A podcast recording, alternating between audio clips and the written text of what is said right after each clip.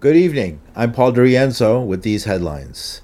A swarm of swatting incidents that began last week with false reports of shootings at the homes of prominent politicians escalated on Wednesday with hoax bomb threats mailed to several state capitals, in some cases delaying deliberations as buildings were evacuated by nervous police.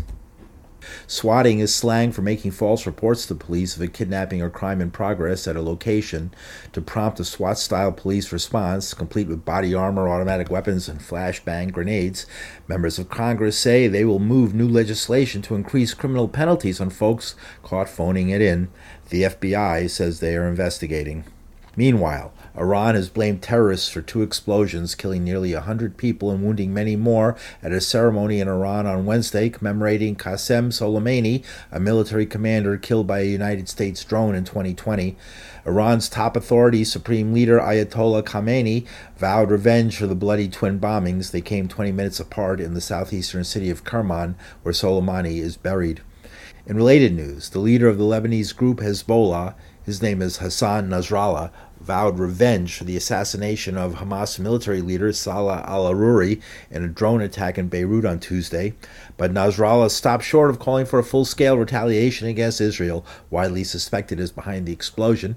He admitted Lebanon, suffering from numerous internal problems, is in no condition to wage war. At the end of the day, we are in a country that is facing its own difficulties and its own challenges. So we made sure to take all of these things into account and we opted for the formula that we are implementing on the battlefield.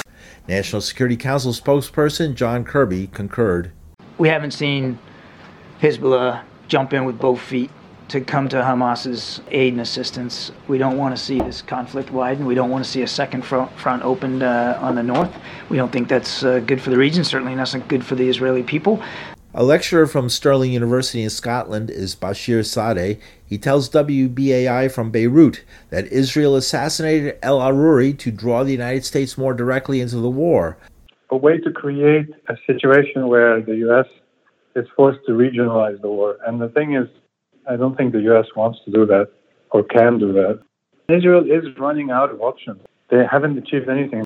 Israel has never been so weakened at the military political level. In related news, an Israeli woman, Aviva Siegel, who spent 51 days as a captive of Hamas, told the PBS NewsHour on Tuesday that Prime Minister Benjamin Netanyahu may be more interested in defeating Hamas than freeing hostages. Netanyahu wants to keep the war going because he wants to win the war.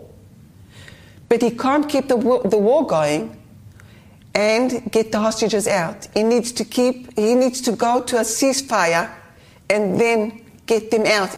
Siegel's husband Keith remains captive in Gaza. There are about 129 hostages still being held in Gaza and the future of U.S. military support for Israel and Ukraine hangs in the balance as House Speaker Mike Johnson, a Louisiana Republican, doubled down on the GOP's threat to withhold funding unless the Biden administration cracks down on asylum seekers at the southern border. He also backed Texas Governor Greg Abbott, who has threatened to use state laws against migrants. Right here in Texas, Governor Abbott has heroically done more to enforce the law than the president has. And how has this administration responded? They have sued the state of Texas to stop their deterrence efforts. They have brought them to court to, to strike down their ability to put up uh, buoys in the water and, and razor wire and the rest. Tens of thousands of migrants have been shipped to New York and other northern cities by Abbott. On Tuesday, Mayor Eric Adams called the Texas governor diabolical. And in more local news, Wednesday was the New York City Council's charter meeting, beginning a new four year term after an unusual two year term that comes every 20 years because of census redistricting. Council member Adrienne Adams was reelected unanimously. The Council has duly elected the Speaker of the City Council, Council member Adrienne Adams. And New York State Attorney General Tish James administered the oath of office to Adams. Both old friends giggled through the ceremony, and then James spoke.